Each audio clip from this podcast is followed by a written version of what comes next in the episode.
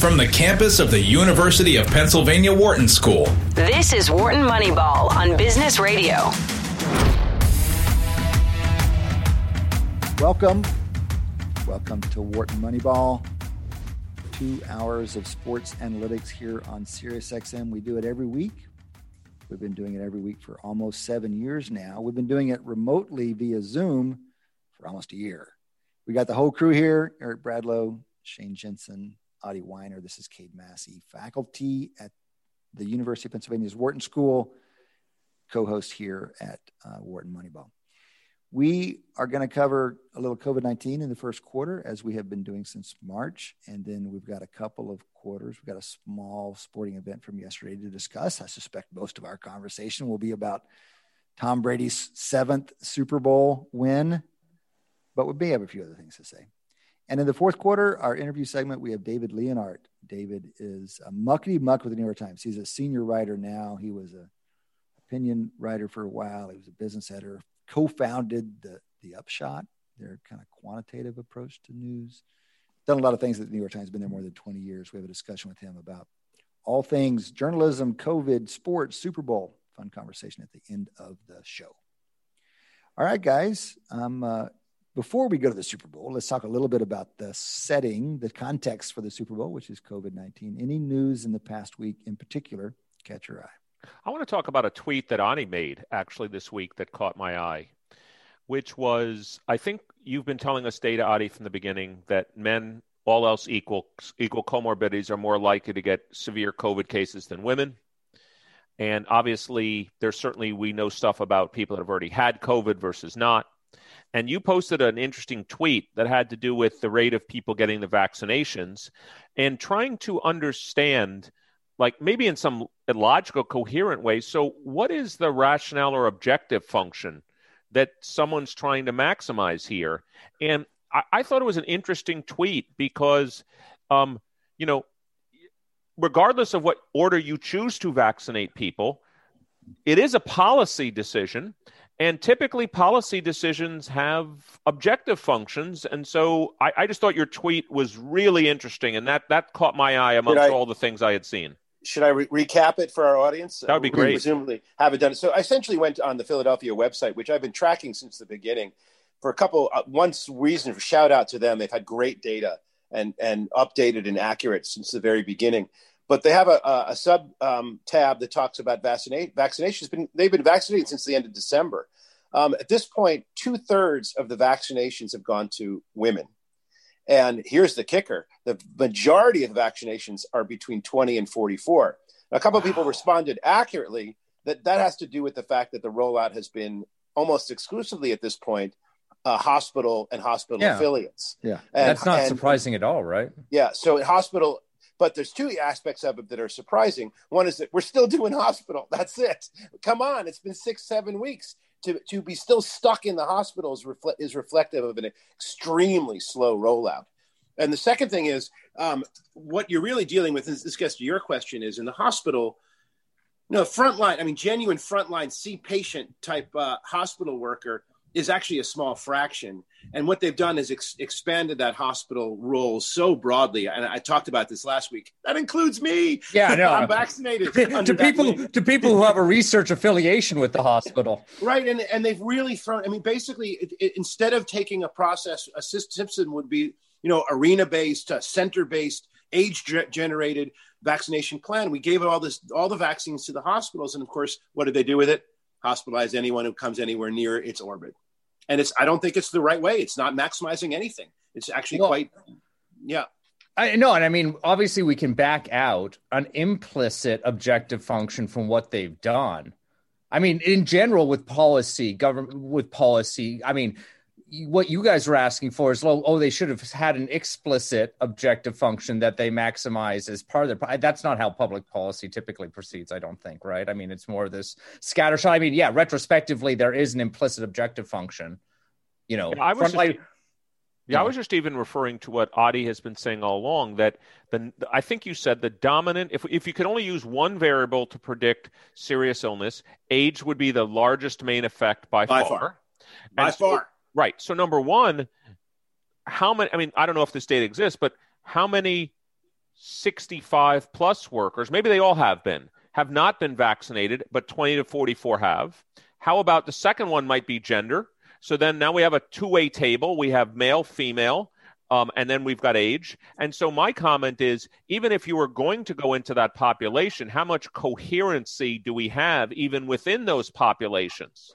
But but see, how much coherency can we hope for? I mean, I think the only coherence we could hope for is comes from really simple rules. We can't expect coherence from complicated rules. There's just but no a very simple rule, Cade, could have worked out here very easily. We could have said to the to Philadelphia, I'll use as, as an example, the first thing you do is you, you vaccinate people who are seeing patients, like frontline hospital workers and E M Ts and people like that.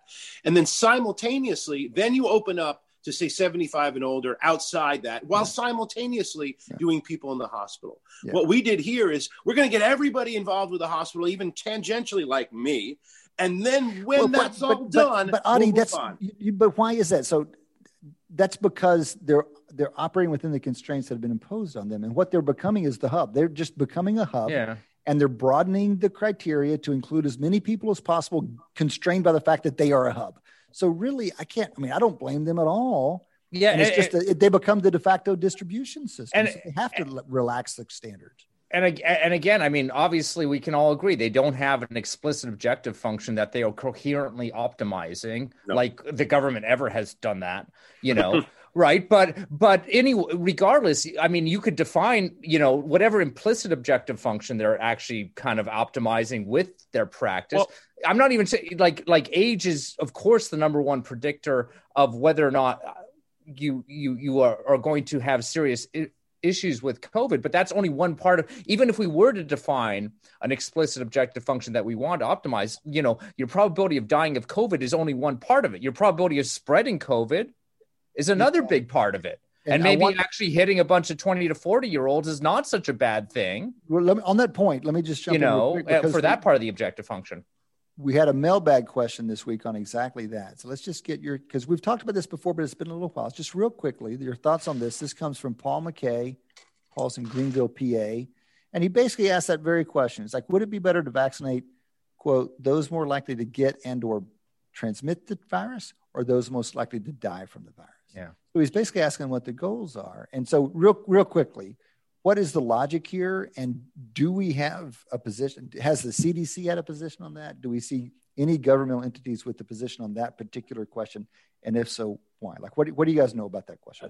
I'm going to, I'm going to start by posing the only reason why you would, you would vaccinate spreaders is if you believe the vaccine cuts down on spreading. And is, and one of the great mysteries of this is I believe it does. I think almost every virologist believes it does, that if you get vaccinated, you won't spread it, even though it's technically not studied yet, and it's not hard to, but they won't admit that. There's this there's this mystery statement that we don't know if you, uh, w- whether you yeah. can spread it, even if you don't get it. And so they haven't, um, they haven't admitted that yet.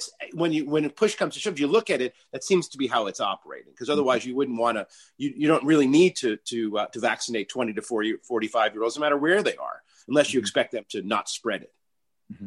Yeah, I would. The only comment I was going to make, uh, Kate, in our earlier discussion was that I know here where I live in Montgomery County, they just literally, I read an article today that they don't have enough vaccine for frontline healthcare workers because they broadened things too quickly to people sixty-five plus. Is that and right? So that's when I start to say, you know what, I can put a little blame on that from that point of view. In other words, yeah. you know, there could be a very healthy sixty-six year old where she or he is under very low risk.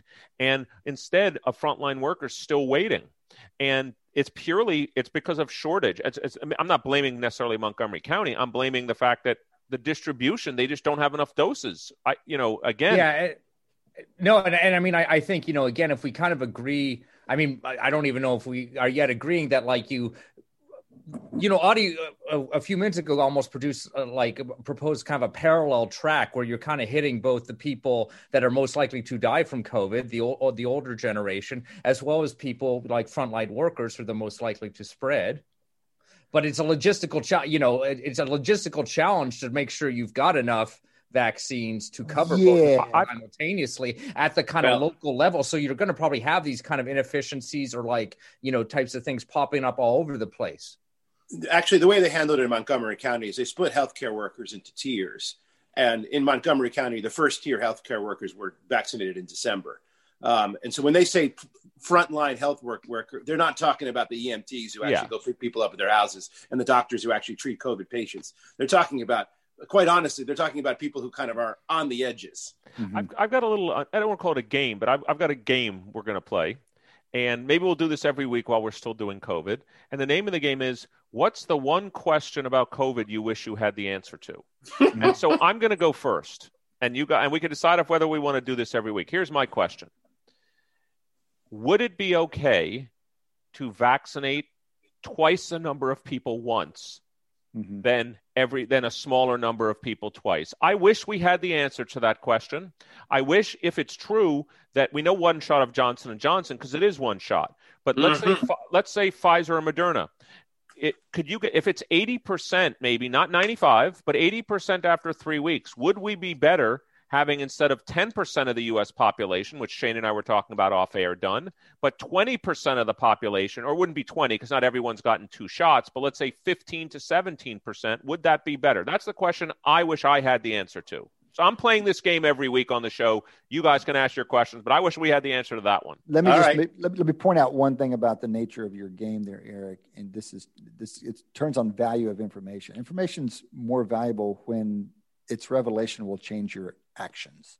And so what should drive the, the question that you choose is, is, is, is your decision points. Mine would so, change the action. Yeah, that's right. So you've chosen something that it, if it turns out one way would lead to very different decision-making than if it turns out another way. So that's, right. that's the right way to approach coming up with answers to Eric's question. Guys, I'll, I'll play a game with you. Um, what's the chance? Tell me what you think the chance, the difference in the chances of being um, vaccinated between citizens of the state that have the lowest efficacy in getting vaccinations in arms versus citizens of states who have the highest efficacy of getting vaccinations in arms. What's the difference? What's the difference in the probability? Like, oh, it's just like percentage of population that's being, that's has been administered a vaccine. Oh, of, I, I'm going to guess five hundred percent difference right now. I think there are some states that could be as low as three or four percent, and then there are other states that are as high as fifteen to twenty percent right now. So I'm guessing five hundred percent difference. Other people? Audie just heard I me say I think it's lower than that percent. Because most of them have gotten their healthcare workers, and I don't think anybody's at, even yet at ten percent. You mean a single shot? No, no, Audie, we mean? know the national. We know nationally it's, it's at like nine percent yeah. or above nine percent. It's nine point seven percent. Yep. Yeah. Okay, so okay, you mean so, one shot. Yeah. This is this is why it's worth every now and then we need to just come back to some. I gave old. my number. I'm sticking with five hundred percent. I yeah, would. I, I mean, I think it's over one hundred, uh, two hundred percent. Yeah, yeah. I, I, I think don't the think lowest right now is probably yeah. around five percent, and the highest is probably around fifteen. So yeah, that's what I would go for. Okay, so the the these are fresh from C D C. This is today or yesterday's data from C D C, and this is any admi- citizens who've had shots administered. Okay. Yeah. The range is a little more narrow than I would have thought. It ranges from a low of nine and a half percent in Alabama. That's the low. Nine and a half is the low to twenty percent in Alaska. So it's a little bit more than a hundred percent difference from, from. Yeah. Alabama. I would have thought it was lower on the other side. I think that's there. There are states, every state is over nine percent of having well, how a shot can the average arm. Be nine point seven? That doesn't make any sense. nine point five. It's, it's, yeah, I was trying to think, is there some kind of weird Simpsons you. paradox thing going on here that I can't no, kind of quickly? The average yeah. can't, the average can't you know be lower yeah. than, uh, I, higher than the much. It can't Kate, be the same as the minimum. Yeah, yeah. don't. Somebody sounds but, funny about that. Well, I've got, these are literally re- downloaded today, posted yesterday, C D C numbers, the The numbers. Oh, I think the nine point the overall average is, is the population average, and because California, New York, Florida, Texas are so much of the population, whatever their average oh, is. Oh, could there is be an issue with denominator? Like you yeah. know, like uh, you know, because you know, the denominator is not nine percent is like the number of people. Nine percent of people in the U S, like actual people, right? In the it's U S not the average versus like people are somehow eligible average of the states. Like, yeah. Right. I don't know if there's some kind of weird thing. I with still even find that number figures. hard to believe. I find I, it. I don't. I don't think Massachusetts is, has uh, has vaccinated nine percent of their population. That may, I can't believe that. That's not what I'm they, reading. They reported eleven thousand per hundred thousand have been administered. Hmm. Hmm. Oh, that last time I checked, that's over eleven percent. Yeah. So this is Thanks for running that number real quick for us, Eric. Yeah, great. Well, you know, Eric, I want to respond to one thing because I talked about this with my doctor friend, so I watched the Super Bowl with yesterday. Um, the J so hold on, Adi, Adi, but real quickly before we change gears. So what do we make of that? A couple of things. One, I went into it thinking this is a lot of variance. This is like two to one. You're twice as likely to be vaccinated if you're if you're if you're in Alaska than if you're in Alabama. But y'all are saying actually that's actually tighter than I might have thought. I think probably true for me too. That everybody out there, it's around eleven, ten, eleven percent for many states, and so it's much it's much more equitable than I thought it was. No, I think you have to look at it differently. You have to think about it conditionally on your age. So if you're sixty-five, that's a good question. In sixty-five, what is your probability of getting vaccinated across all the states? And I would guess in Alaska, it's probably one hundred percent. And in Massachusetts, it's probably about twenty percent at this point. And that's a pretty big swing. And actually, I'll argue it's probably less than that in Massachusetts, say ten percent. So once you condition on on certain categories, the, these stats are going to become more distant. Yeah, because nobody, twenty-five-year-olds have been ignored. I mean, there are some in healthcare, but who have been, but but if you think about it by age, that's where the spread really is matters and is big. If um, so, if you're over seventy-five, I think most states have gotten to everyone over seventy-five. By the way, at least I'm looking, made headway. I don't know. Okay, I'd just say, by the way, I'm looking at maybe the same thing. It's from the C D C. And percent population given one dose. I'm seeing Alabama, maybe I'm reading this wrong, at seven point seven percent. And the United States average being the one that Cade said nine point seven. And Pennsylvania is at eight point seven. The, you must have older data because all my numbers are higher, downloaded from the C D C. No, I see. I think the data you're looking at might be the dist- – I'm, uh, I'm looking at the C D C data. This is saying distributed per one hundred thousand. I'm looking at – is your number the percent given at least one dose? Given, given. Huh, okay, because the number I'm seeing is dated today from the C D C. Um, I'm just saying – either way, it, it's it, – it, yeah. Either way, it's so, uh, so I, I wanted to make a comment related to Eric's kind of question he really wants to know the answer to, because you said we know the J and J vaccine works with one dose. Well, actually, um, it turns out that the J and J decided, they made an executive decision that it's best in order to get the vaccine approved as quickly as possible to do only one dose. And Pfizer and Moderna made a decision that they would do two oh. doses in their, in their system. There is no nothing about the J and J vaccine that says it's going to work with one dose, and nothing about the Pfizer or Moderna that requires two. All these vaccines generally require boosters. The question is, should they skip it just to get it out there for emergency use? And, and J and J made a, a decision to skip it and report their results after one. And Pfizer said, you know, we're going to add two, three, four weeks onto the end of the trial and squeeze a second booster in if we do it quickly, which is unheard of speed for a booster. But do wow, we have data? Did, do we actually have – I know you've, you've reported this a little bit, Adi, but do we actually know if you only had one shot of Pfizer and Moderna, let's say after three or four weeks? Isn't, aren't you at like eighty, eighty-two percent? Isn't that what you so, said? Okay, so there's some data out of Israel, which which basically paid three times as much for a vaccine as you're supposed to and got all of it real quick in exchange for data. That's basically what they sold. Um, suggests that it is protective um, between weeks two and three with just one shot. Maybe sixty to eighty percent. But when I, I say what we know and what we don't know, vaccines are supposed to work with one dose and they get stronger and stronger until they kind of weaken out. And the booster shots are there to, it's a selection mechanism where the, the antibodies that are strongest are the ones that are have survived a certain amount of distance and they get amplified in the second booster. This is absolutely uncharted territory with what Pfizer and Moderna have done. And if you just look at what historical vaccines do, they're supposed to provide a decent amount of protection with one dose, and they would they, and they need to be boosted after about four to six months. I think the Moderna and Pfizer ones do provide will provide plenty of protection after about six weeks after we, the initial shot. Yeah, here's another question. Do we know what, just from the data, this isn't a question I want to know the answer to, but do we know what fraction of the people that have been injected had COVID before? So again, mm. let's go back to the question of if we want to develop herd immunity as quickly as we can, and right now they're reporting forty-something million people, like almost twenty percent of the U S population has tested positive for COVID, which means the number is probably significantly higher, is how much of this ten percent given to the U S population are people that already have some degree of immunity? I'd like to know that too. I mean, I Actually, would, I would say I ask a low base rate, right? If you if you had to ask me what my question is, like the one, if I got a secret, an oracle that gave me the answer to one question on COVID, my, my answer would be um, what degree of protection does having COVID give you? Um, because yeah, that's we what I was just saying. Yeah. Because if it was a lot, if the answer was a lot, it would mean we'd have a lot fewer arms to jab into than what we're doing now. Mm-hmm. Mm-hmm. And also it would be quicker to herd immunity. Because we yes. have those guys layered on top of the vaccinations that we're getting out now.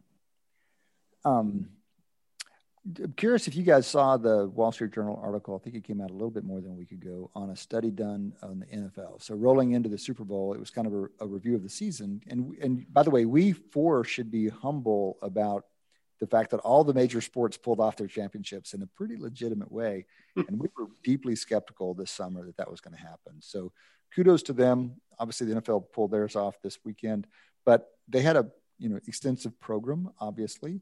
And there's been some coverage here at the end of the season about kind of what they did right, what they did wrong. There was some some credit given to the Seahawks for some innovations that they did up there in Seattle that the rest of the teams copied.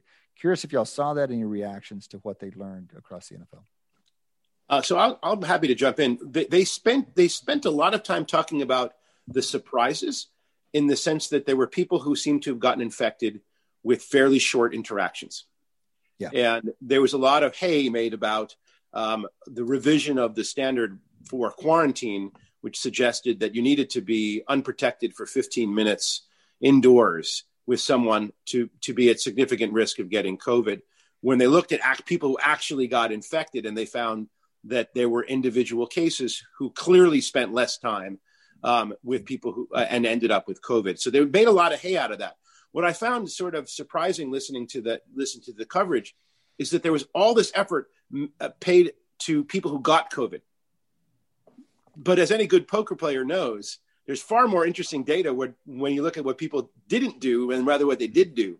So what I was much more curious to know is look at the people who didn't get COVID and what did they do? Of course, they're much more numerous, so it's it's hard to pin them down. And did any of them spend considerable amount of time with people and not get COVID? Um, so th- th- those questions were left unanswered, and maybe someone will come back and look at it.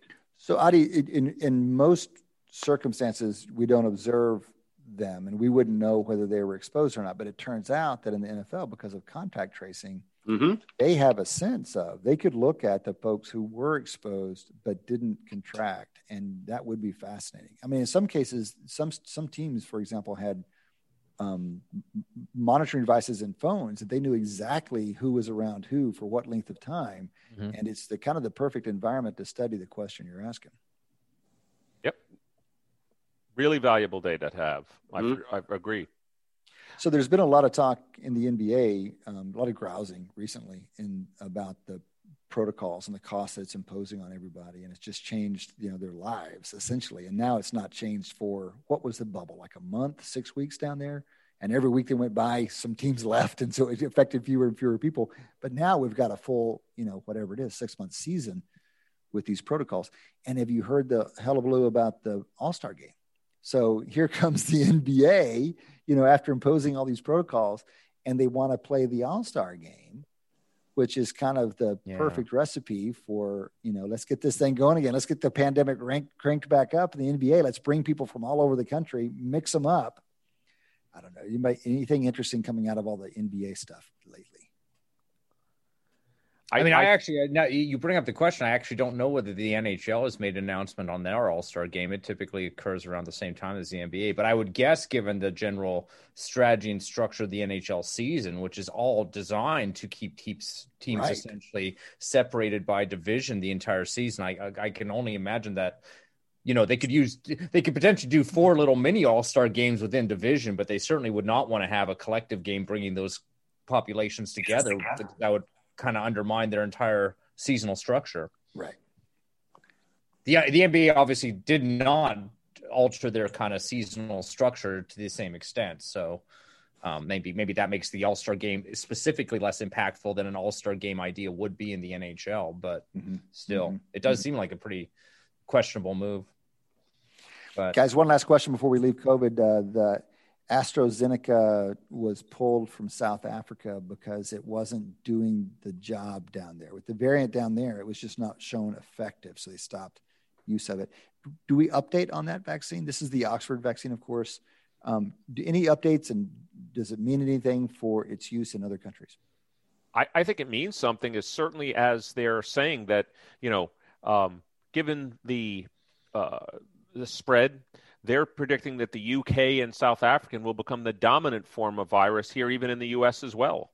Right. And so I think given that, yeah, it has tremendous implications for the AstraZeneca uh, vaccine and its and its use here in the U S.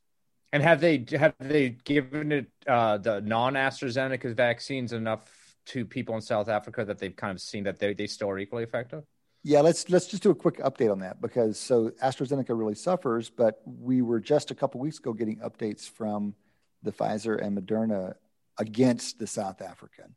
And my memory of it is that they were showing that, yes, it's less effective against that strain, but you were still getting efficacy in the fifty to sixty percent range. Correct. That's what I remember as well. Yeah.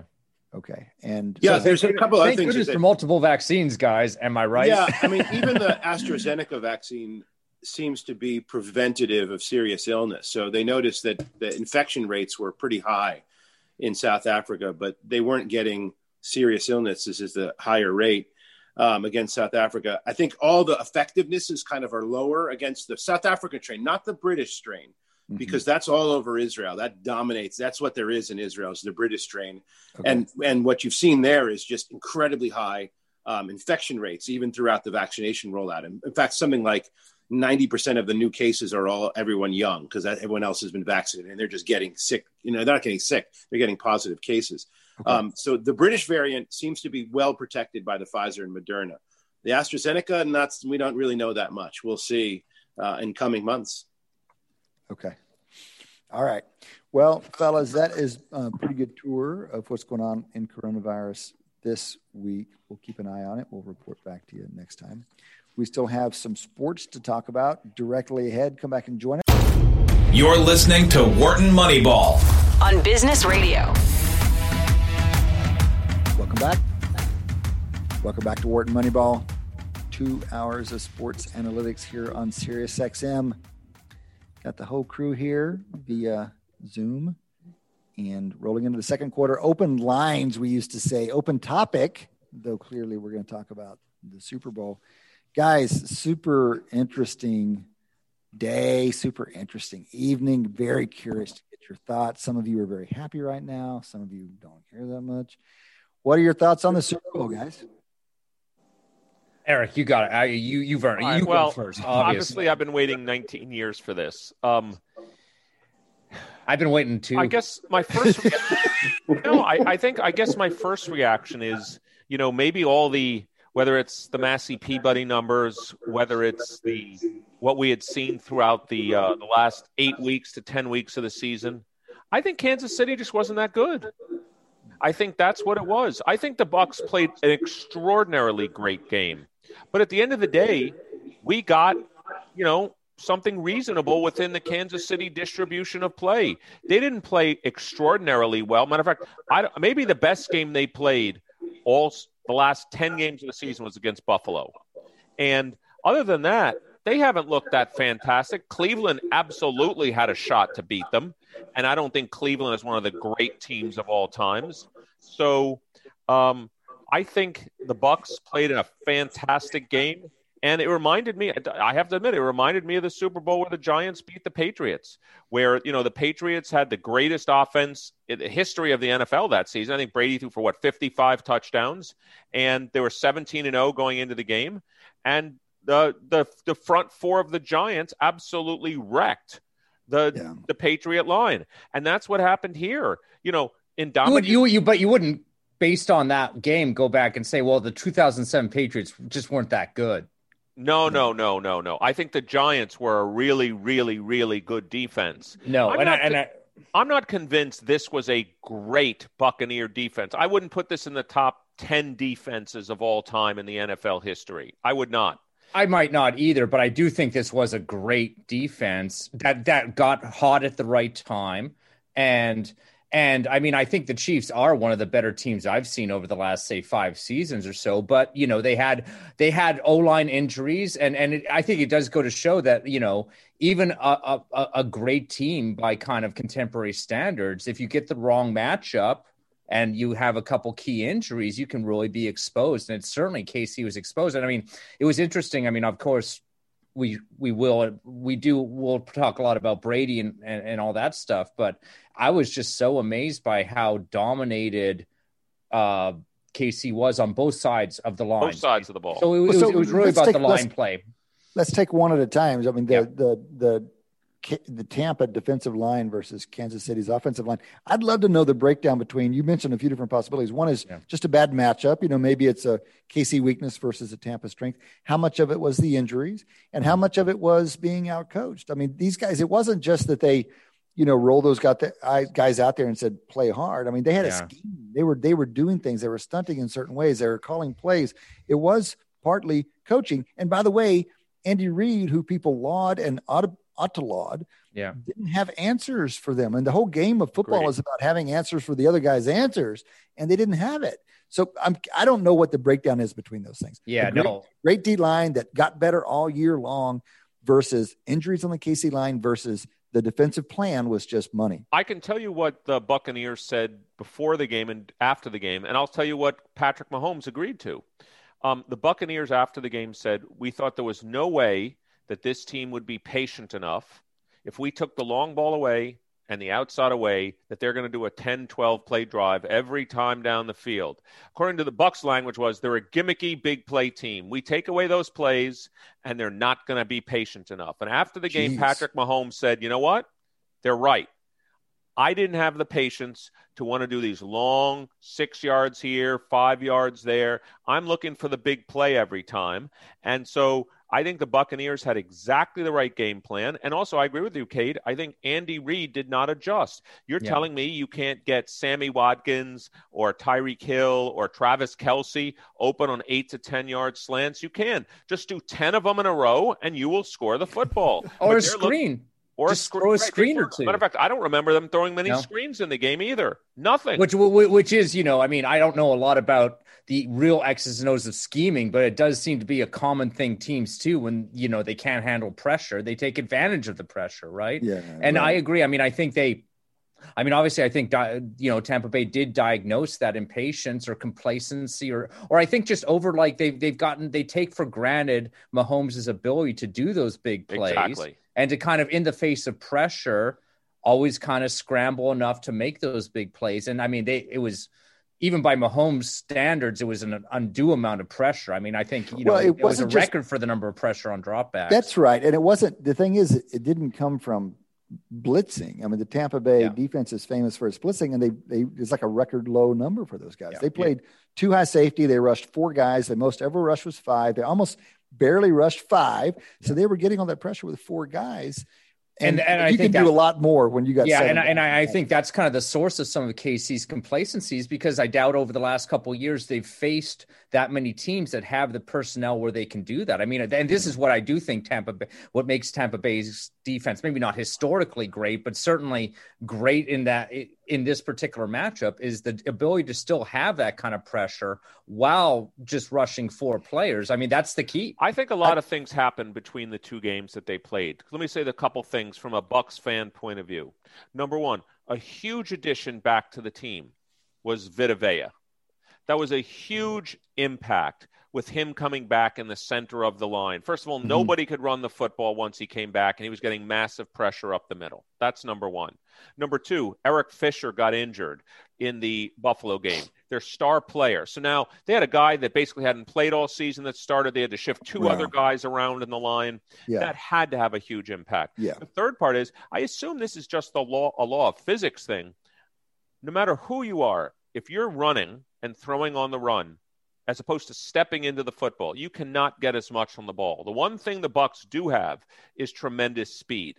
And the Bucs were catching up. Every ball Mahomes threw from outside the pocket, a defender would get there at the time. It wasn't mean that the guy wasn't open. He wasn't open when the ball got there. Yeah. And so they had tremendous back-end speed to be able to break up plays. You know, Eric, no, it's I mean, a really I, interesting point. I, I I remember thinking in the middle, maybe not, maybe the second half of the game, I was thinking, and I didn't put it together, but I was thinking that that Mahomes' velocity didn't look that impressive on a lot of his throws. Agreed. But you're right. Everything was off balance. I, I, will, I will sort of say, I, I'm only going to push back. A couple of the throws he did make were kind of physics defying. Oh, no question. Like I mean, that, that, that one was that, that one where he was basically parallel to the ground yes. and threw it thirty yards. If that was caught, that was the greatest throw of all. It would have been the greatest play of all. Yes. And the thing about that play, Shane, we had already been talking the entire game yeah. about all the different positions from which he was throwing the ball. I mean, it was a total auto sample predicted yeah. event. I mean, honestly, I would love a cut up.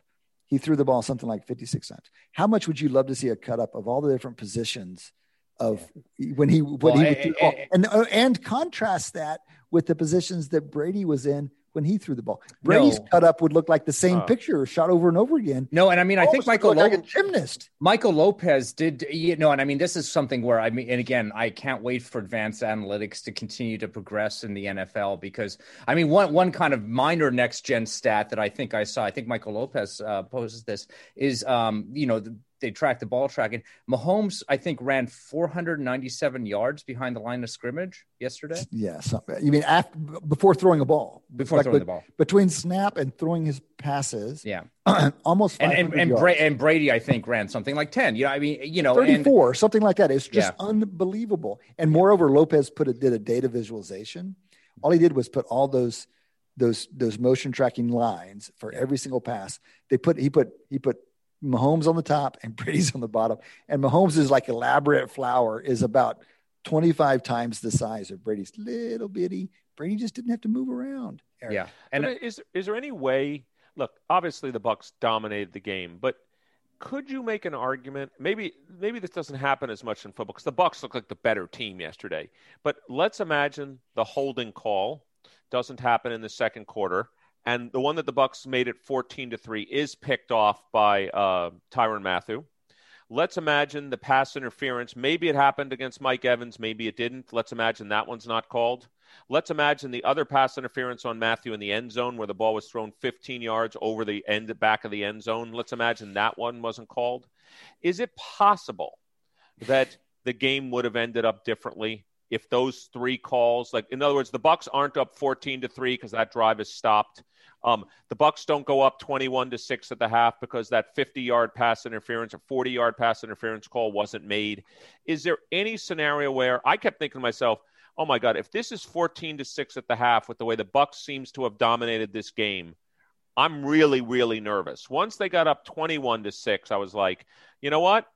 I, I don't see how they're going to stop them." So I'm just thinking, while the game seemed thirty-one to nine, I could change two or three plays and make an argument that it wasn't that far different. Yeah, I, I mean, I think it's possible that you could have had that butterfly effect because, I mean, again, we we did sort of just slam Andy Reid a little bit for not kind of doing that half. T- you know, I was disappointed that he did not do halftime adjustments such that they kind of focused on more kind of, you know, long, like like short short plays, longer drives, like going less for the big play. Being down by fifteen points already at the start of the second half does, you know, you know, they, they wouldn't have had a lot of opportunity to do that, especially because they couldn't stop the run of the Tampa Bay Buccaneers on the other side. You know, I mean, so, yeah. so it really did kind of put them on a short clock as far as trying to change their strategy to adapt to the pressure that Mahomes was facing. Yeah, that's right. I think that's the only argument you have. Cause I mean, I still do so, think with that dominance on both sides. Yeah. They look so matter. dominated, yeah. but maybe if the defensive line couldn't just pin back their ears knowing they were going to pass, maybe if that weren't the case, which it wouldn't have been had yeah. they been a little closer, it would have been different. But it's hard to see, you know, Casey, you see him all, we've seen him for three years now. They will, they'll sputter in the beginning and then they'll catch fire and they'll just blow past yeah. people. So it doesn't matter if they're down ten, down ten, down yeah. fourteen, whatever. It did not feel like that at any moment last night. It just felt different. Like I did not ever think that they were going to catch, uh, catch fire and blow past those guys. They just, they were being beaten. I think they were being beaten almost really the first drive, the first yeah. drive, it's like, oh, man, you just don't see K C shut down. Well, just relatedly, does this then have an impact? You know, this is what they always say after the Super Bowl. So now someone has figured out the formula. Like, we didn't know this formula, but someone has figured out the formula to beat these high offensive teams. Like, does this change? Do you think, given the N F L draft and everything, does this change at all?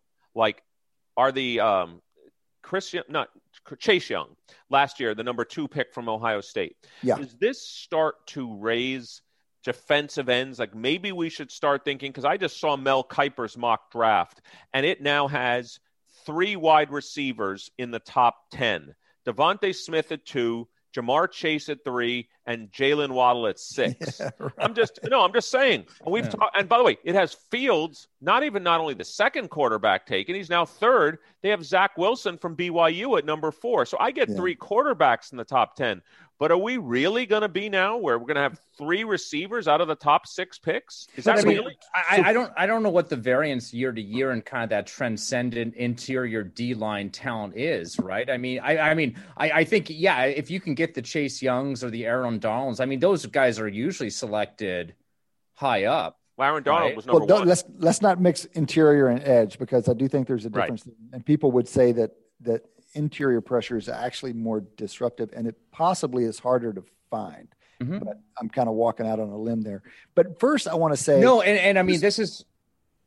I mean, the, the, the, I, I I want to not draw too many conclusions given the injuries to the K C line. I mean, it's I, it's a real shame about the game, really, that you just didn't see you didn't see a full strength contest, and the biggest disruption of the whole night was exactly where the K C was weakest because of its injuries. And so we ought to be a little careful. But I think you raise a great point, Eric, because we've been sitting here watch, watching offenses get better and better and taking over the game and scoring go through the roof. And we're like, our defense is just throwing up their hands. Is there ever going to be any answer to this? And Eric's saying, well, maybe the answer is a transcendent rush of some kind. Now, I don't know how you manufacture it, but if you can manufacture it, like the Bucs did last night, then that's a way to shut it down. They held one of the best offenses any of us have ever seen for years yep. now without a touchdown in the yeah. Super Bowl. Amazing. And and I, I do think this is the other thing where I really would love to sort of, again, see, you know, have, you know, next gen stats kind of become even more prominent, is actually studying like quarterback movement in the face of pressure.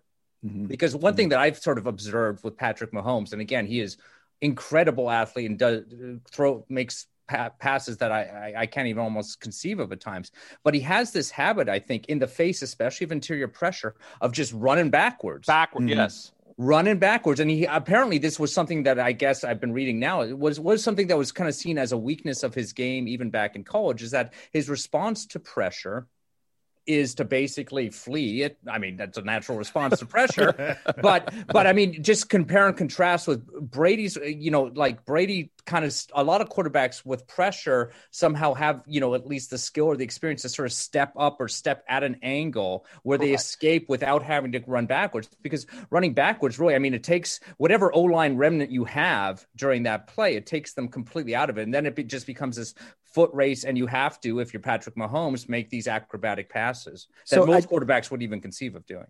That surely must be fair. And we, but like you said, you started that by saying, let's look at the next gen stats. No, so I would stats like would tell us very precisely. Really, is but, this a particular, you know, thing that like, you know, Patrick Mahomes is partic- perhaps people with mobility like Patrick Mahomes, one sort of like weakness that we're kind of not realizing because we don't can't quantified is like, you know, their response in particular to interior pressure yeah, so versus I, I, other quarterbacks' I, response great, would be worth studying.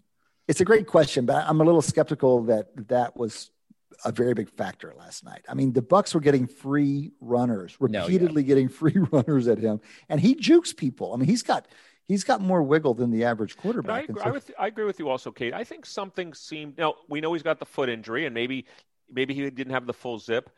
Even the balls he threw didn't look like they had the zip on them that mm-hmm. other that I've seen from other throws of his. I understand that he had some throws like that one when he was like totally horizontal and he made a throw, which the guy should have caught. It was right into his yeah. helmet.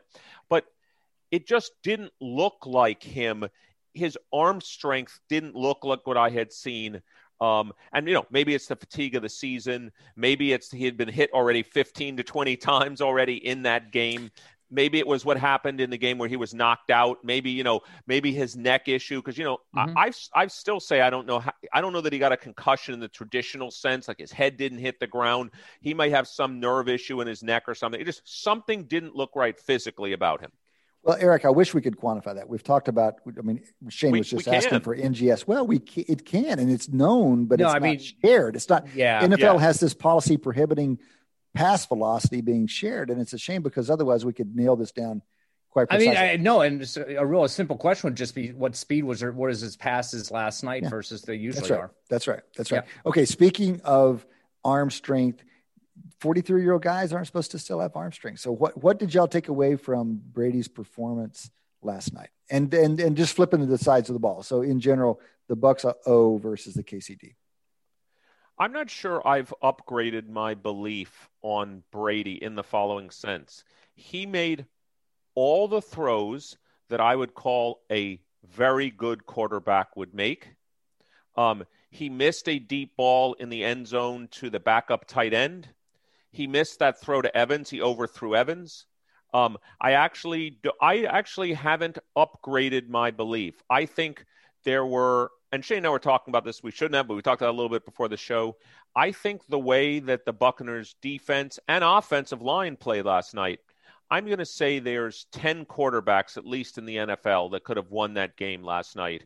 Oh, wow. For the Buccaneers. Wow. And I'm just giving you my opinion. And so I don't, I think Tom Brady had a great first half. He was accurate. He didn't put the ball in stupid places. When he had to get rid of the ball, he got rid of the ball, and he didn't miss. He did not miss. And you know what?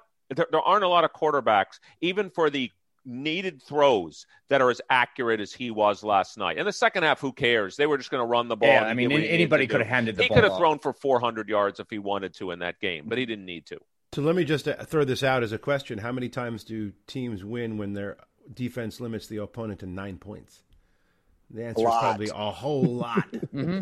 So, yeah, I mean, I watched Brady. He he seemed to never have to move out of the pocket. Apparently he never did. Um, and it was just pretty straightforward throw. And, of course, it was good, sure. Not, and, you know, he didn't make mistakes and top of the line. But, you know, Mahomes, and one of the things that I reflected on is that Mahomes' stock doesn't didn't seem to have diminished based on the performance of last night. Um, because he just was co- so constantly pressured and, and forced to run and and was just never able to, to get his grip. And I really like Mike Salfino's line about Sam Darnold. He says, "That's guy's had to deal with that every game of his career." Seriously. Yes. I mean, this is like this is great context. You take this stuff yeah. for granted until you see a guy in a different context. Like, oh, it's not all Mahomes. He's also got a pretty nice cast around him. Shane. Well, I, I, no, I, I, I do want to sort of say that. I mean, I, again, it, not that many teams can win only scoring nine points. But if this thing was going into the, you know, fourth quarter at like, you know, ten to nine or twelve to nine or fourteen to nine, I think it easily could have had a very different result. And, and Brady was the one that got him to twenty-eight in the first half.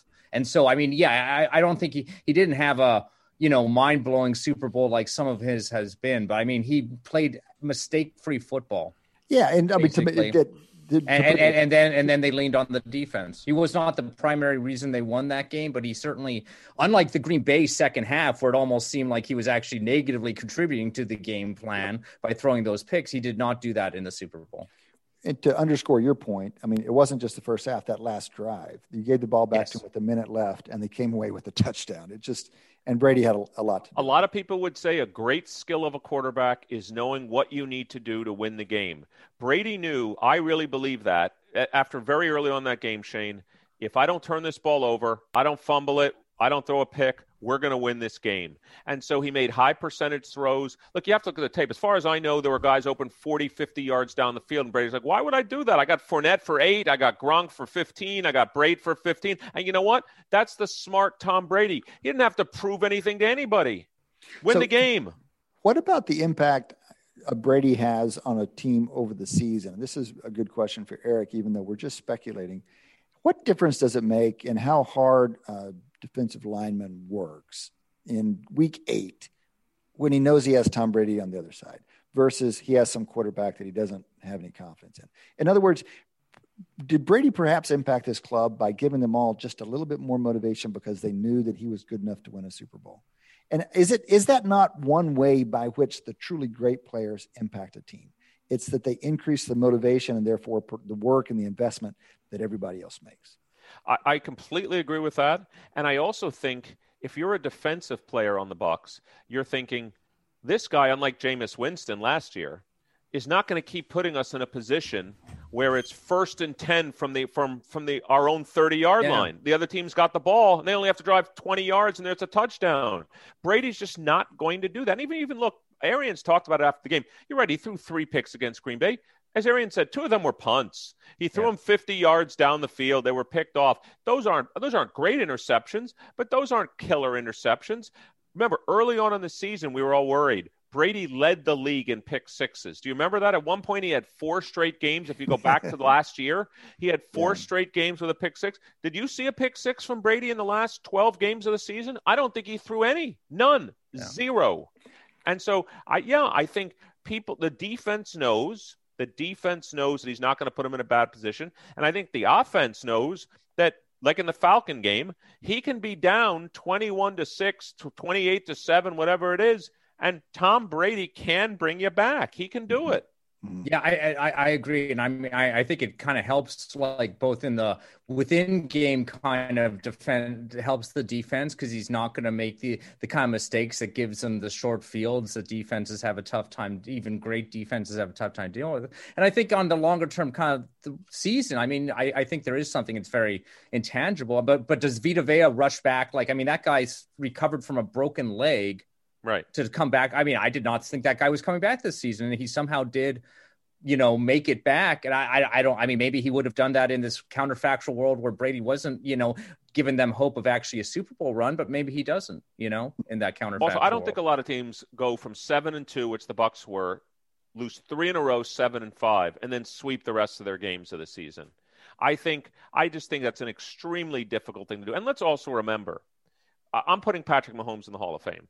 He just beat Drew Brees, Aaron Rodgers, and Patrick Mahomes. And that Taylor so, Heineke. I know, Taylor, Taylor Heineke. That isn't so easy. Let's that uh, on the road. No, I mean, I it's incredible. The on the home. road. It's incredible. Yeah. Incredible. Yeah. So uh, we only have thirty seconds or so, but what are the chances that the Chiefs make it back to the Super Bowl next year? Have you updated your beliefs at all? I, I still give them a high probability. I still think they're probably the, the best team in the A F C. But there's a lot of really good up-and-coming teams in the A F C. I think they've got a tougher road than the Tampa Bay actually does for the Super Bowl. Did you reduce your odds based on what happened last night? Yes. Really. Yes. Because I think I, this is the first time I think there could be a bimodal Patrick Mahomes. We may not always see the great one. So, yes, I've reduced my probability a little bit. I don't know that I did. I, I, don't I, upped, think I, I upped did. it. I upped it uh, on a lot of things, but I'm not sure I, I changed it on, on the Chiefs. All right, guys, that has been the. You're listening to Wharton Moneyball on Business Radio. Welcome back. Welcome back to Wharton Moneyball. Two hours of sports analytics every week on SiriusXM.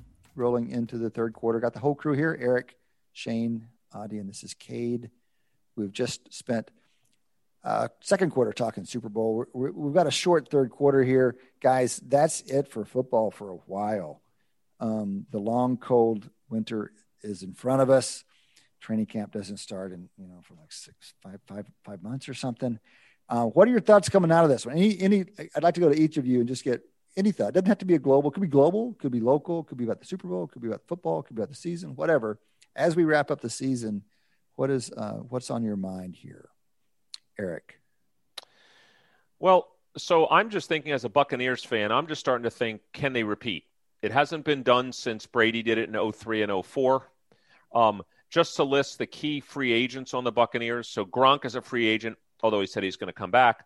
Levante David, I mean, that's not going to require a trivial contract. Leonard Fournette is a free agent. Shaq Barrett's a free agent. Antonio Brown's a free agent. Ndamukong Su's a free agent. And Chris Godwin's a free agent. So that to me is, um, you know, a heart of their really skilled players on the team. Now, of course, some of them will take less money. Um, here's the thing. We always talk about re- regression to the mean, you know, tr- you know, observed strength equals true strength plus error. I actually don't think the Bucs overperformed this year. If anything, I would say that the first half of this, that, that you know, in some sense, The second, the last eight, nine games that we saw the Bucs is probably who they are. So I actually think they could actually improve next year. I think they could be a better team than they were this last year. Now, you know, because usually it takes a year or two for people to gel together, and if they bring that solid core back, so that's it. I'm thinking the Bucs have a one-third chance of repeating. Oh, my goodness gracious. That is really high. And the betting line's like, nine to one, by the way. Just that to let sounds you know. Like a fan to me. So go get your futures now, Eric. I'm betting it now. I want to see that receipt next week. Adi Wyner, what do you got? You know, one of the things I love to talk about across sports is what feats are in the pantheon of pantheons of extraordinary uh, uh, accomplishments. So you've had to think about what Brady has done. In what uh, what is it comparable to in other sports? So is it a record like, you know, Yogi Berra has eleven or ten or eleven uh, World ten. Series rings? ten. We would argue this is probably more impressive than that because of the dynastic nature of the Yankees. Um, but at what level is it? So where would you put it? Would you put it at, at Gretzky, Gretzky level hockey, which is ridiculous? Would you put it at, uh, you know, Joe DiMaggio's streak level, or uh, what are we looking at? So I I would say it's somewhere in that in that pantheon. Um, in fact, one would argue that's it's the type of thing you would expect to see. You know, once every fifty-five years is way, way more infrequent than that. This was certainly, I wouldn't expect if I rolled that back the clock fifty-five years to see anyone win eight. I wouldn't see anyone else win three. So, Adi, um, can you put a little structure on that problem? I mean, I, th- I think you just had a conversation with a newspaper I, I writer. I did. I mean, so this, how would you so, structure it? So a lot of people like to ask the question, how likely is it? And it's a silly question because uh, they like to put on all these extra layers, like what's the probability of something coming out of the sixth round of the draft, uh, you know, et cetera, et cetera. Um, and that's really not a good way to phrase it. But what I would like to f- phrase it is, what's the probability if we sort of went back fifty-five years ago and said, just eliminate Tom Brady, how likely how likely would it have been for, for someone to win eight Super Bowl, Super Bowls? He's won seven. Se- seven Super Bowls. And I think the right question right question would be, um, immediately you have to focus on quarterbacks. And so the right way I think about it is, how many quarterbacks over fifty-five years have won three Super Bowls, and basically square that percentage. And so whatever the problem, so so I just got an email from uh, a reporter who's actually doing some work on this. He counted out about three hundred thirty kind of regular quarterbacks over the last uh, fifty years or so, and three of them Uh, is it three or is it four? Four have won three or more. If you take out Brady, that would be three. So it's basically one in a hundred squared is roughly what I would say is the chance of, of it happening. One Jeez. in ten thousand. Adi, one of the interesting features of that problem is that uh, it sounds like the, the – isn't it the case that every additional Super Bowl you see a quarterback win – you increase increase the likelihood. Your, your perception of his ability right. to do it, right? So it's, these yeah. things are so not independent, right? It's so not independent. So maybe actually better than, a little less than one in, not unlike, more likely than one in a hundred, one in ten thousand, but maybe one in two thousand, one in three thousand. Okay. That's an extraordinarily rare event. You're not talking about a person, we're talking about over a career uh, yeah. for fifty-five years. Um, so in other words, if this were to happen fifty-five years from now, if we should live that long, we won't see an, we won't see someone else do this. You know, we're not going to see somebody win two Super Bowls twenty years apart either. no, yeah. we won't. No, and I mean that's kind of the part the part that I'm my, my kind of like thought for I guess yeah. uh, you know closer. I mean, a I don't think we'll ever see what Brady's done. I mean, he now has more Super Bowls than any team has ever won. Um, mm-hmm. So that's interesting fact. Um, but I think the most impressive part of it to me is he's won four out of the last seven after turning thirty-eight years old. And that part, I think, I mean, A, is not going to be replicated, but I think what he will, what what Brady is doing is telling people like Aaron Rodgers, keep going. Keep yeah. going with this. I can, you know, so I, I, I think one of Brady's long-term effects is going to be what Federer and, and, and, you know, these tennis players are doing in tennis, is proving that you can do this still into a, at an age where like it was inconceivable a generation ago that people would be able to still be, you know, a, a, a successful kind of like cutting edge athlete into their forties. And I think he's going to inspire like the next generations. I think he's going to basically his, his one of the most direct effects is what he's going to do to age trajectories for the N F L in general. Yeah, I was just going to comment on something Adi was talking about is, is about comparing across sports. I will say the following. Um, in my mind, Brady's not the greatest player I've ever seen across sports. Like here, I'll give you an example. I don't think, just because of his record, I don't think we'll ever see someone as great as Wayne Gretzky again. I think Wayne Gretzky, in my mind, is the greatest player. I mean, he scored twice as many points as anybody else in hockey. Um, you know, what is this thing? You could take away his goals and he'd still be the leading scorer in the history of the N H L. Yep. And um, so I, I just I just don't think so. And also, by the way, here's another comparison, Adi. Um, we have another player playing right now. We do right now. That's been to the same number of championships as Tom Brady. His name's LeBron James. Mm-hmm. LeBron's been to ten. Brady's been to ten. Mm-hmm. LeBron's four and six. Brady's seven and three. Is LeBron James any less impressive than Tom Brady is? Not to me. Not in my mind, he isn't. So I, what's interesting is I don't think we'll ever see what Tom Brady has done again, but I don't think he's by far not the greatest player in his individual or her individual sport. I might argue Serena Williams may be the greatest player I've ever seen in any sport. I might I, think I, Tiger Woods for a five-year stretch was the greatest player I've ever seen in any sport. Gretzky, I think. I, right? I, I, th- I think what, I'm fine with Gretzky. Brady, yeah. Brady is the greatest winner in a team sport. And I don't think it's even close because you cut basically yeah. he said you cut no regardless of competition, you cut however subset his games however you want, even in the Super Bowl, seven and three. He basically wins at a seventy percent clip or more, no matter what how you cut the data, and we'll never see that again, I think. With the kind well, of sample size that he has, basically, the, the team sport thing is it goes both ways. On yeah, one hand, that's right. You know, he he he can't drag a team the way LeBron can because one guy can't do that. On the other hand, if he happens to have one of the all-time coaches um, on his side, then he's yeah. probably benefiting. And that's that's the other thing. You know, it's going to be hard to replicate because you know, I mean, even before this kind of matchup with K C, I did not put high odds on on Mahomes being able to catch Brady's. You know, even even even even if it was six versus two this morning, I wouldn't buy odds because, you know, no. Brady, Brady happened to also come in at the same time that one of the young, like a young version of the great, one of the greatest coaches of all time was paired with him.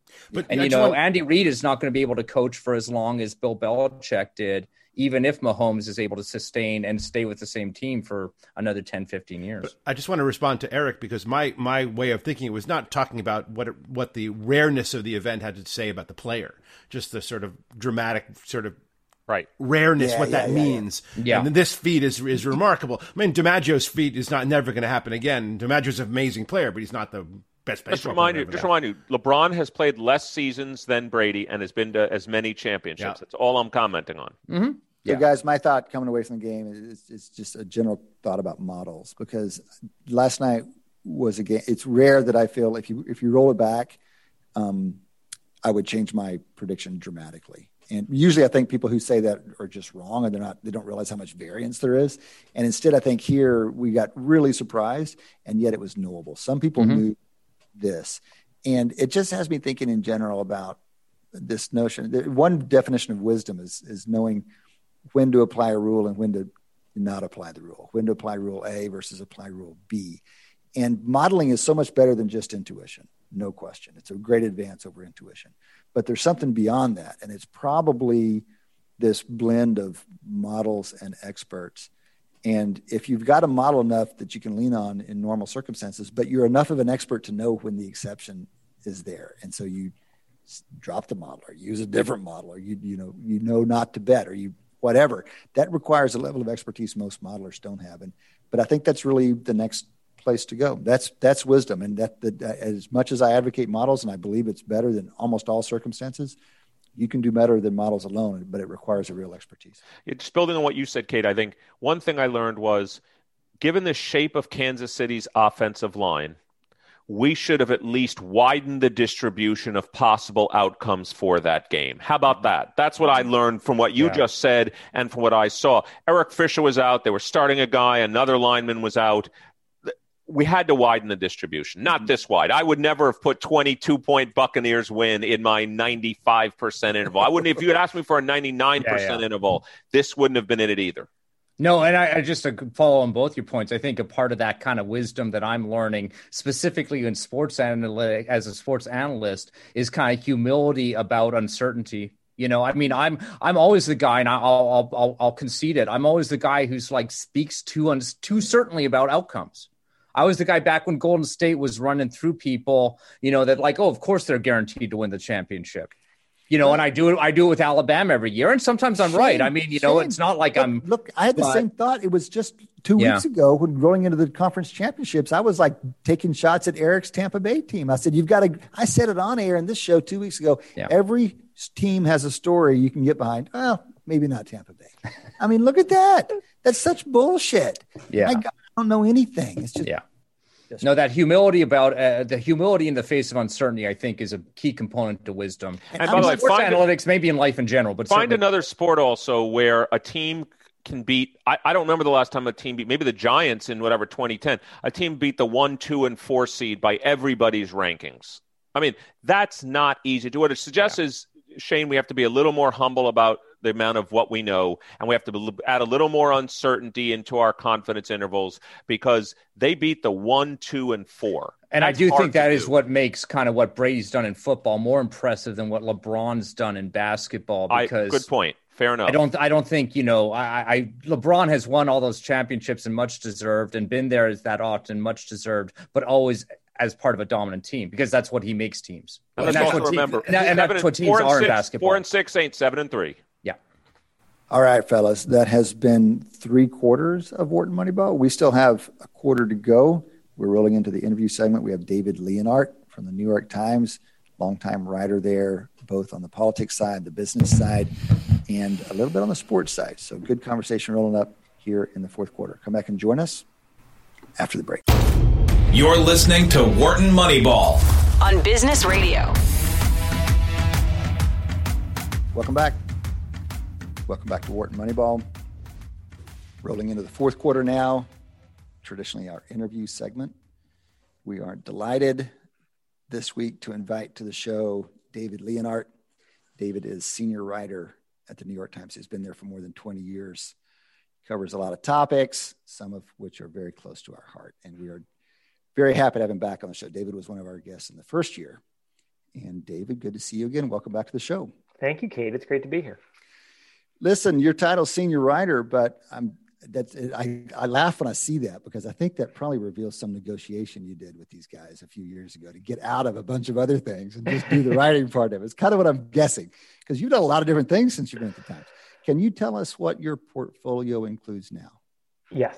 Um, one of the really nice things about the way the modern New York Times has worked is that they, they've, they've allowed people to create career paths where you can go back and forth between editing and writing, that it's not just a one-way street. Um, mm-hmm. Actually, academia has some of that too, right? People go into to administration and then they mm-hmm. come out of it. And um, uh, sometimes they mostly get dragged kicking and screaming into this. Yes. And then they run scre- happily laughing as they leave and go back. You know, over the years, often reporters become editors and they kind of never go back to, to writing. Okay. Um, okay. But writing's really fun. And I think you're a better editor when you've been a reporter, and you're a better reporter when you've been an editor. And so someone who's been a role model for me um, and, a, and a friend, although we're not in the same area, is Sam Sifton, um, who has also kind of done this. So um, yeah, so I've done a mix of things. I, I came to the Times as a business reporter in nineteen ninety-nine. And since then I've written an economics column, which is probably when you and I met, Cade. I've been the Washington bureau chief. I've been, uh, I've, I've run this fascinating committee that tried to think about how the Times should change its newsroom structure to deal with the digital revolution, called the twenty twenty report.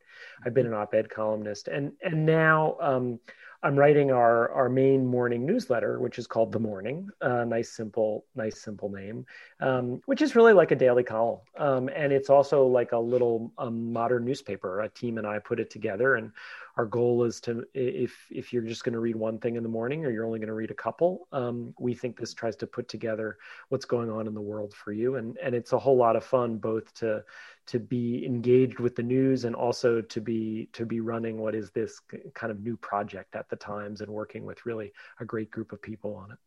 Mm-hmm.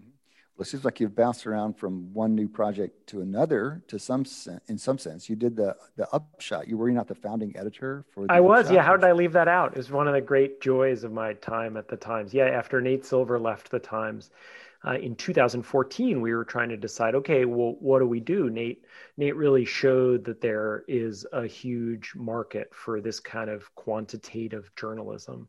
And I was a, a big booster of Nate's internally. And so we realized, well, you know, Nate left to go to E S P N, um, but it didn't make sense. We should keep doing a lot of the same stuff he was doing, not exactly mm-hmm. as he did it, but but that's what the Upshot was. It, it came out of that, and we decided, well, one of our big strengths is that we have the really the best graphics journalism, visual journalism in the world. Um, mm-hmm. And so why don't we give it uh, an even bigger platform and and encourage folks who are graphic journalists to take the lead. And so sometimes people like me, whose background is in text, will will end up, you know, basically being caption writers for graphics. And and I came to realize, you know what, when you do a story with a graphic, you're kind of a caption writer for the graphics anyway, because that's yeah. what the vast majority of people are going to pay attention to, not your long strings of paragraphs. So um, it's hum- humbling, uh, isn't it? It's amazing yeah. what a good graphic will do. I mean. Mm. But it's great too, right? Like there are a lot of, for, for a lot of things, words are the right way to tell it. And for other things, visuals are. And so that, yeah, that was The Upshot, which continues and continues to, to, to turn out great journalism. I'm not a part of it anymore, but um, it was really, that was a joy.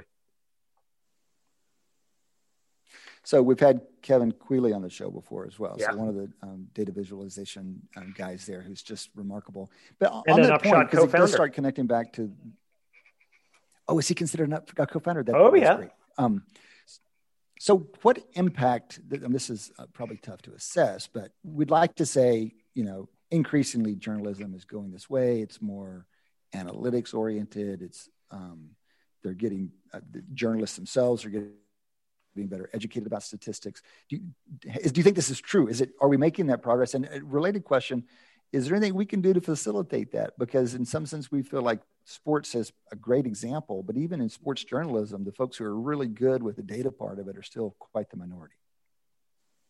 I do think there's been a lot of progress. I mean, in the sports world, the quality of mainstream discussion of sports is so much better than it used to be. We can talk about some fun examples. I, I, I think mm-hmm. I think you see a lot of the same things in, in political journalism and economics journalism. I mean, I think I think a lot of us, just sort of speaking broadly as about journalism, I think we were too slow to talk about climate change as something that is happening. And we spent too long treating it as kind of a political debate um, mm. uh, and engaging in both sides, mm-hmm. both siderism.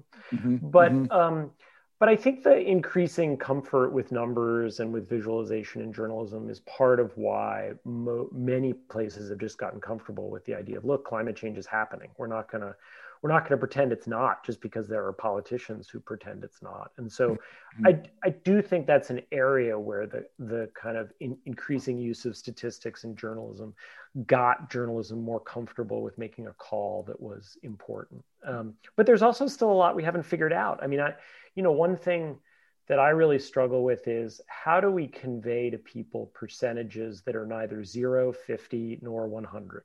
We we know how to do those three, right? And we're actually pretty good at like one and ninety-nine as well. Um, but but we're we're just not that good at eighty and seventy-five and sixty. Yeah. And I mean that yeah. literally when we're trying to tell people how to read an election model, but also when we're dealing with stories where it looks like one argument has a lot more evidence on its side, but it's not a slam dunk. It's we're just, we haven't figured out how to do that. And we're open to any yeah. advice. So look, it's one. It's hard. Adi's about to have something. I, mean, I got a, I got a couple things for you real quickly. One, uh, you've probably talked to Chip Heath at some point along the along the road. Chip's a professor out there at Stanford. He was at Chicago when I was at Chicago.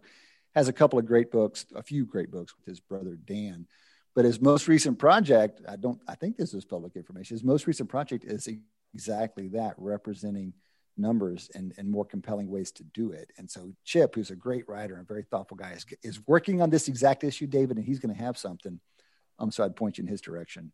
Um, Adi's dying to jump in here on that point, I believe. What you got, Adi? Yeah, I guess the uh, way I like to think about the numbers that give problems are not zero. It's not really zero, fifty, seventy-five, one hundred nine.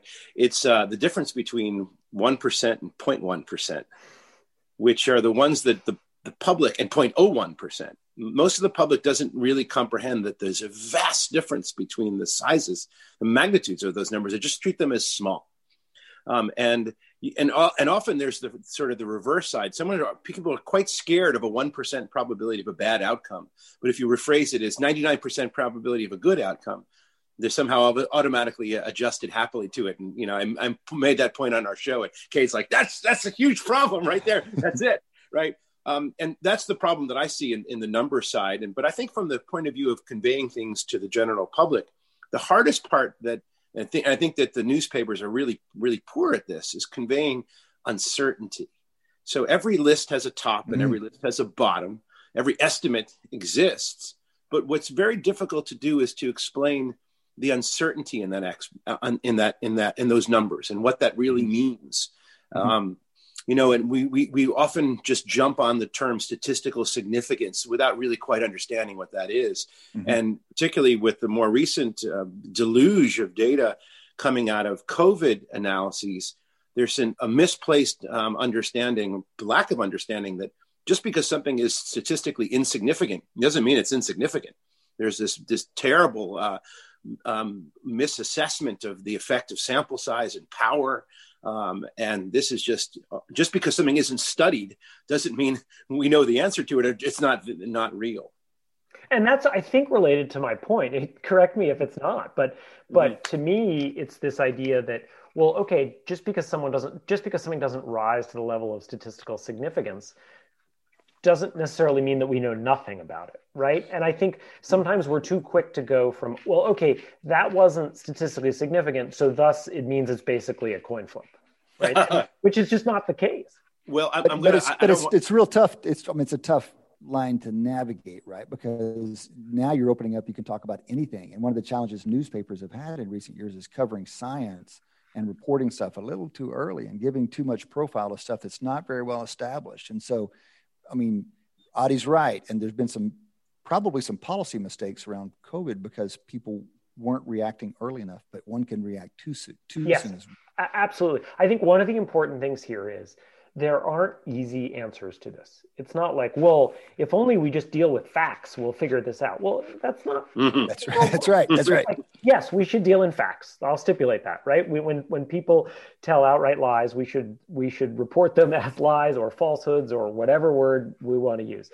But but there are also a set of really difficult questions here, like, um, uh, you know, when does the evidence point in one direction? When do we know almost nothing? When are we almost certain, but there's still a five or a one or a zero point one or a zero point zero one percent chance? Mm-hmm. And how do we distinguish among them? These are, these are hard calls.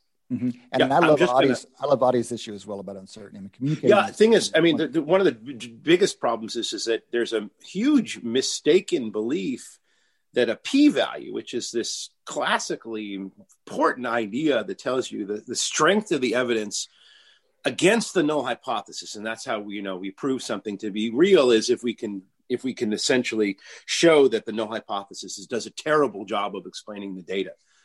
And the p-value represents how badly the null hypothesis is explaining the data. But what I hear from the newspaper is the p-value is the probability the null hypothesis is true. And that is just just fantastically wrong. Yet, and because it gives you this idea that if the p-value is zero point one, then there's a very there's a still it's not significantly significant, but it's still reasonably likely that it's true. But actually, not at all, not at all. My version of the small big numbers thing is I, I basically have tried to squeeze out any really big, almost all really big numbers from my writing. It, the number tw- two hundred billion versus mm-hmm. three trillion versus mm-hmm. seventy-five million, those numbers, most people see something like that and they just see big number. Yeah. And so it's not that we should never use two hundred billion, but we have to give people context. Uh, mm-hmm. By itself, right? Mm-hmm. Um, zero point zero zero one or zero point zero one is virtually meaningless. And likewise, mm-hmm. by itself, these really big numbers, they just don't give people context. Mm-hmm. Mm-hmm. So speaking of big numbers, we want to get your take on uh, a minor sporting event that happened over the weekend. So uh, one of the one of the reasons it's fun to talk to you, Dave, is, is that even though you're a super serious journalist, you've also um, got an interest on the sports side of things. And we know you will have thoughts on the Super Bowl. One of the numbers that people are talking about today is, I think it's like four hundred seventy-six, which four hundred seventy-six yards Patrick Mahomes ran um, before throwing the ball last night. Oh my goodness. fifty-six attempts or whatever it was. And we don't, none of us, I mean, most of us don't have context for like what's normal, but that's like the highest anyone all year, something like that. And it just seems like a, a big number. Also, by the way, talking about images and data visualization, there was a, we can talk about that number. It's pretty impressive, but then there's a figure out there. Michael Lopez, who runs uh, the stats group for the N F L, tweeted a figure, and it's all the routes. You know, they track these guys. So they have the exact path that Mahomes took for each pass. And it's this elaborate, ridiculous thing. And then they had this, a, a similar picture for Brady. And it's this little bitty little sliver. Everything's tiny, barely went anywhere. The contrast is un- unbelievable. It's literally just, it's just motion tracking. That's all. And you didn't need Kevin Quealy to put this thing together, but it's stunning how compelling it is. Other than Pat Mahomes running for his life all day long, what were your takeaways from last night's game? Well, it was it was actually one of the it, it, strategically it was one of the less interesting games of the playoffs, right? I mean, one team just oh, yeah. whooped the other. Um, I yeah. don't doubt that someone could write a great strategic piece about um, how Tampa Bay's defensive line dominated Kansas City's offensive line, and and as many others have pointed out, Kansas City's offensive line was was badly badly um, decimated by by injuries, right? right? Um, both short and longer term injuries. So, um, and that, that to me is really what decided the game. You know, part of, mm-hmm. part, I'm a Patriots fan. Um, so, you know, for me, like a lot of Patriots fans, I was rooting for the Buccaneers, but there was also this, this bit of wistfulness, right? This is the tenth time in the last twenty years I've watched Tom Brady in the Super Bowl. And it's the first time I didn't care that much. I was rooting for him, but I didn't care that much. Um, uh, yeah. Uh, and and so clearly, I mean, the game's a testament to Todd Bowles, the Tampa defensive coordinator, and and those players. They just did a phenomenal job, and Brady played mm-hmm. um, Brady played pretty well, well enough. Um, mm-hmm. uh, I mean, the the I'll, I'll tell you, I realize I'm citing your own research back to you, but what the Super Bowl and the Final Four just kind of really, really hammered home to me again is. Um, N F L teams don't know how to draft the very best quarterbacks at the top of the draft. And, mm-hmm. you know, when you and Dick Thaler wrote that paper, how long ago was it? Almost twenty years? The first manuscript was out probably, I don't know, oh three, oh four or something like that. I mean, it was true then, as I don't need to tell you, but boy, have you ever seen a season that highlighted it better than this one, right? I mean, you've got the Super Bowl between Mahomes, who was, where was Mahomes picked? Eight. Or so so he was the early first round, but he wasn't the, he wasn't the top guy. There were guys it, taken above him. There were guys taken above him, and Brady, and you know, and then you had Josh Allen, also not the first quarterback mm-hmm. taken that year, um, uh, and you had uh, Drew, uh, Aaron Rodgers, right, who who was one of your famous examples. Who the uh, the 49ers were choosing between two quarterbacks that year. They couldn't decide between Alex Smith and Aaron Rodgers, mm-hmm. and they took um, they took Alex Smith.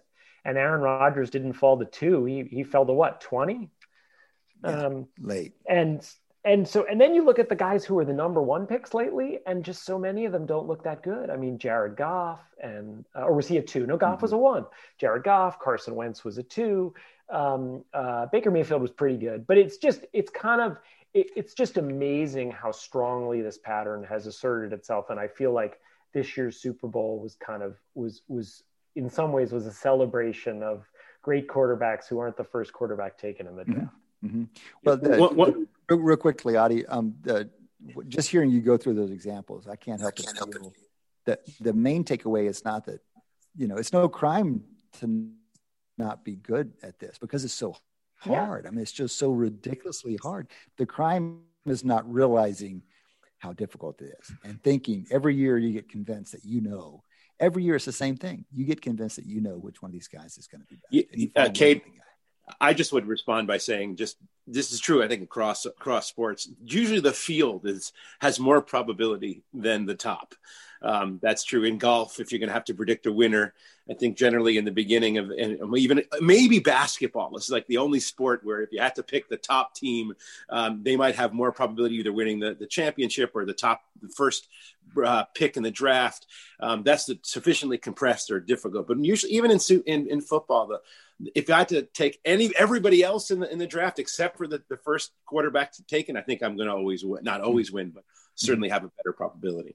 And I think there are two reasons that's probably true in basketball. One, one player can dominate a game in a way that he or she can't in many other mm-hmm. sports, right? Yeah. Um, but it's also, um, there's been some work done, maybe you guys know it, I can't remember who's done it, about how basketball is sort of the least random of sports because mm-hmm. it involves so many trials again and again and again. Whereas right, in right, hockey right. or soccer, one bad bounce can determine the game. It can't, it's, it's sort of not the case in basketball unless it was basically a, unless it was basically a tie game. So Michael Mo- used to be the Credit Suisse. He's on, in a different outfit now, but Michael Mobison, who's a, a financial analyst, but he's a brilliant guy, and he has all these great white papers on all these topics, but that white paper turned into a book.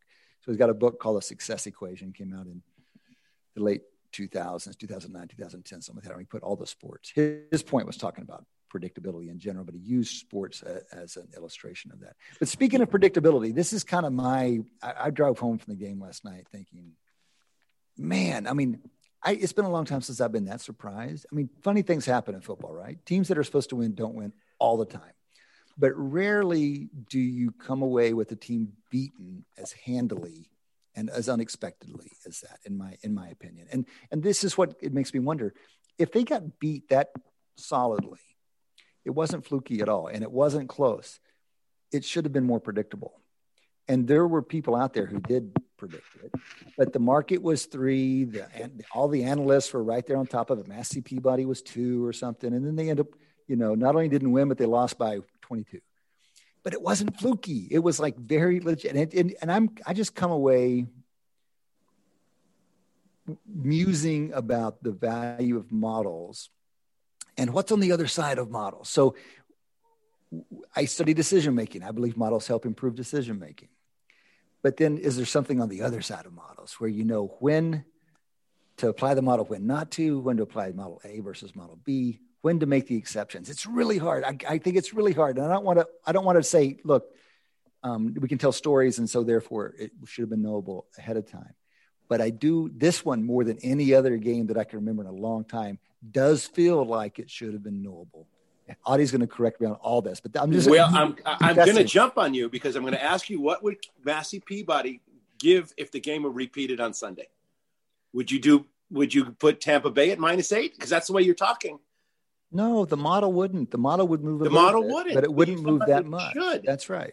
No, well, but you no, really I'm, believe that, or is that is that something that you're just telling backwards by looking at? Every model is incomplete. And if you know where the holes are and you know that those holes are especially relevant in a given situation, then you know the model's bad for that. Okay, situation. Let me ask you then. I'll ask both of you guys because I'm not going to have an opinion, right? If this game were repeated in, say, two weeks from now on a Sunday, would you really pick Tampa, Tampa Bay? To, forget your models. Would you would you pick Tampa Bay to just blow it over again? Same teams? Or, same teams? Same, same, same players? Same situation. Yep. No, ex- no experience with the first game. We're just going to kind of wipe our memory and we're going to go do it again. We're going to wipe our memory. It's as if we rolled it back. I mean, you saw the game outcome, right? Yeah. See, now, Adi, this, in other words, this is, how much of that was random? Yes, my this is, okay.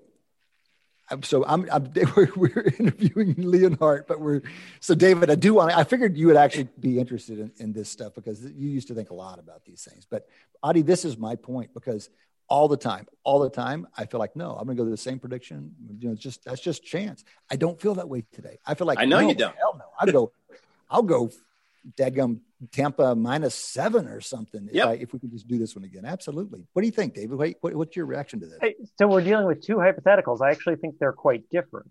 In the hypothetical where we pretend that never happened and we want to rerun it again yesterday, Sunday, um, I'd, I'd take Tampa Bay. Right. And I, and I, and I'd even, you know, be, if I don't bet on sports, but if I did, I'd be willing to bet a significant amount of money.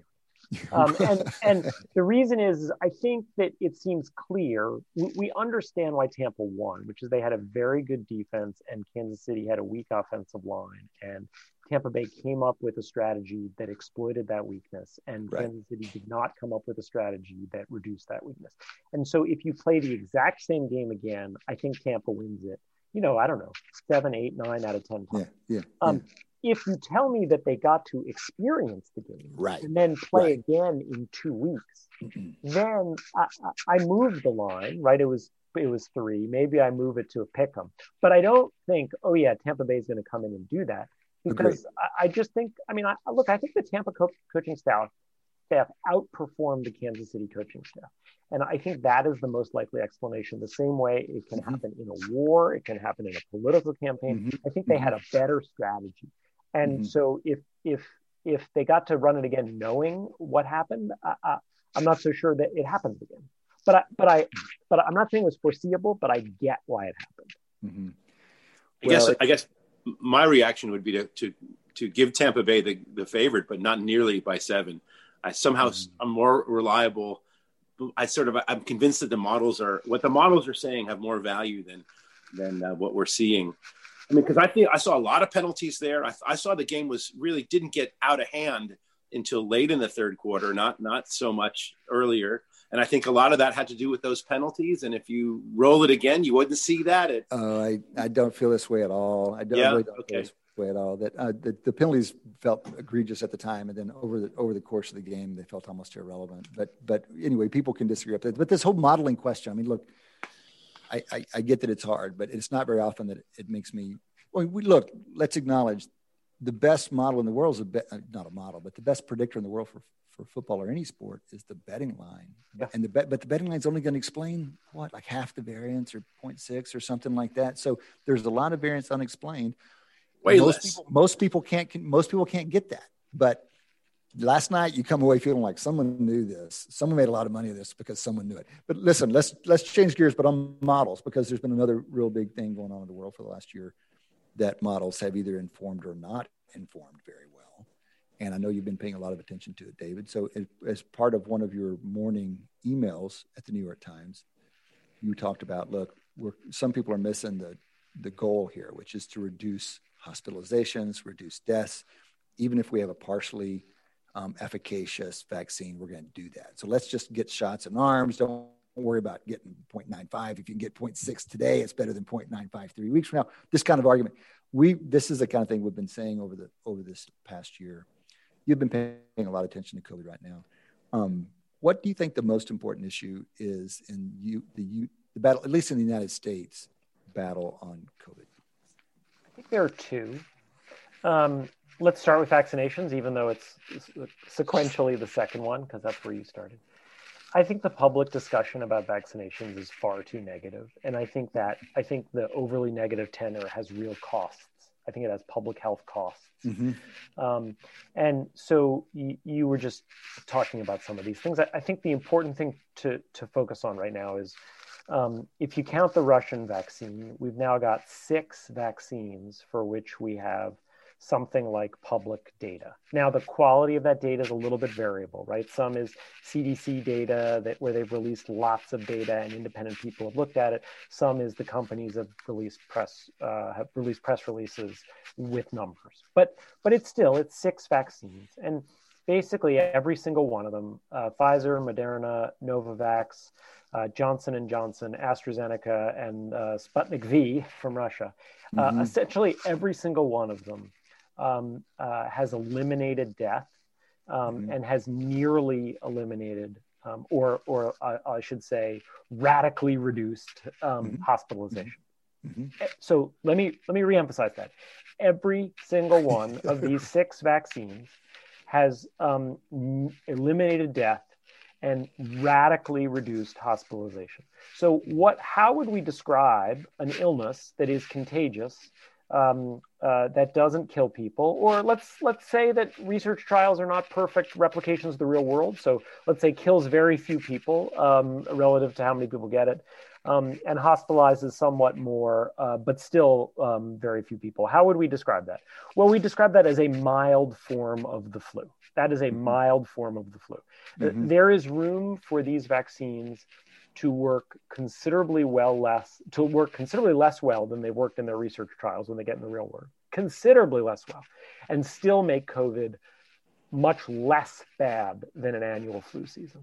Mm-hmm. And so mm-hmm. I think the message that we should be hearing and giving on the vaccines are, they are the end to this nightmare.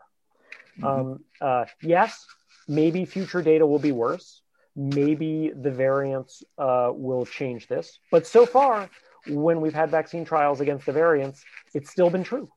Mm-hmm. And so I think we're getting way too hung up on uh, does it uh, does it completely eliminate COVID for everyone, or does it still allow some number of mild cases? Mm-hmm. Uh, and this includes uh, some members of academia. It includes uh, journalism, my field. It includes lots of places.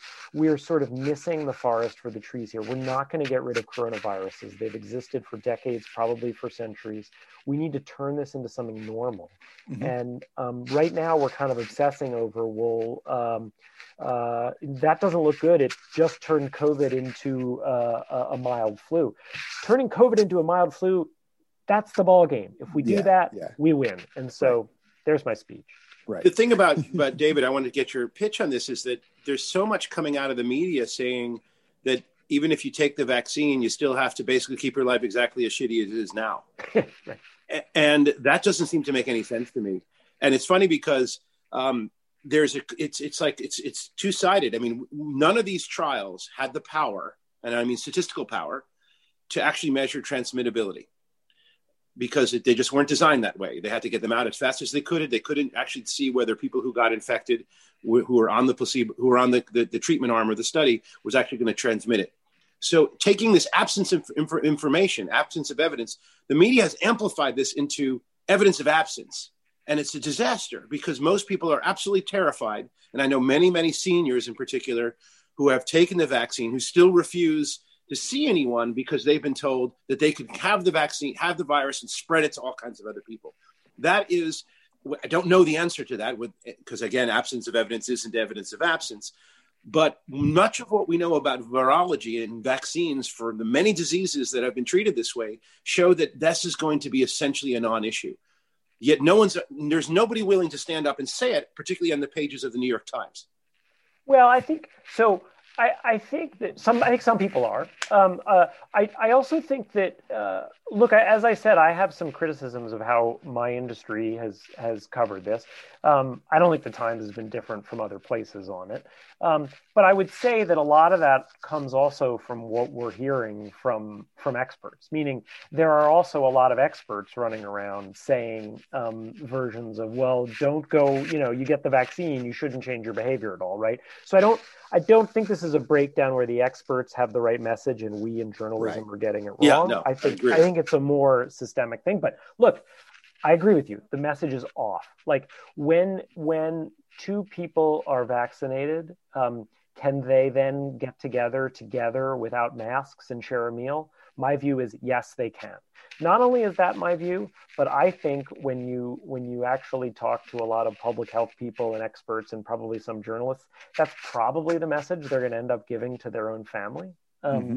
Uh, and so I think it's the message that we should be giving publicly. Julia Marcus at Harvard Medical School is fantastic on this point. She's written for The Atlantic. You guys should have her on the show. She, you know, she sort of, so she points out, look, you don't get people excited to to go get a vaccine and do all this if you tell them, by the way, once you get the vaccine, um, uh, nothing right. changes, right? Uh, right. Uh, and, and so look, when you get the vaccine, you should continue to wear a mask in public. Um, even though it's probably unnecessary from a health standpoint, you should do that because we need to still have mask wearing, right? Yeah, like yeah, yeah. I, I don't have the vaccine. And so w- what that means is it's important for me to still be able to go to places where I'm wearing a mask and others are wearing a mask. And if the sort of mask norm breaks down even more than it has been in the United States, that would be bad. So yes, once you get the vaccine, please continue wearing a mask in public.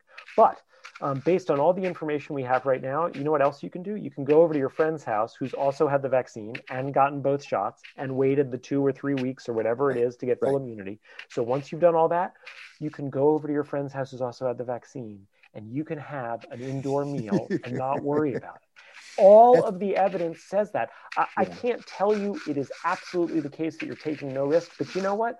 You were already taking risk before. Right. Before you might have gotten the flu.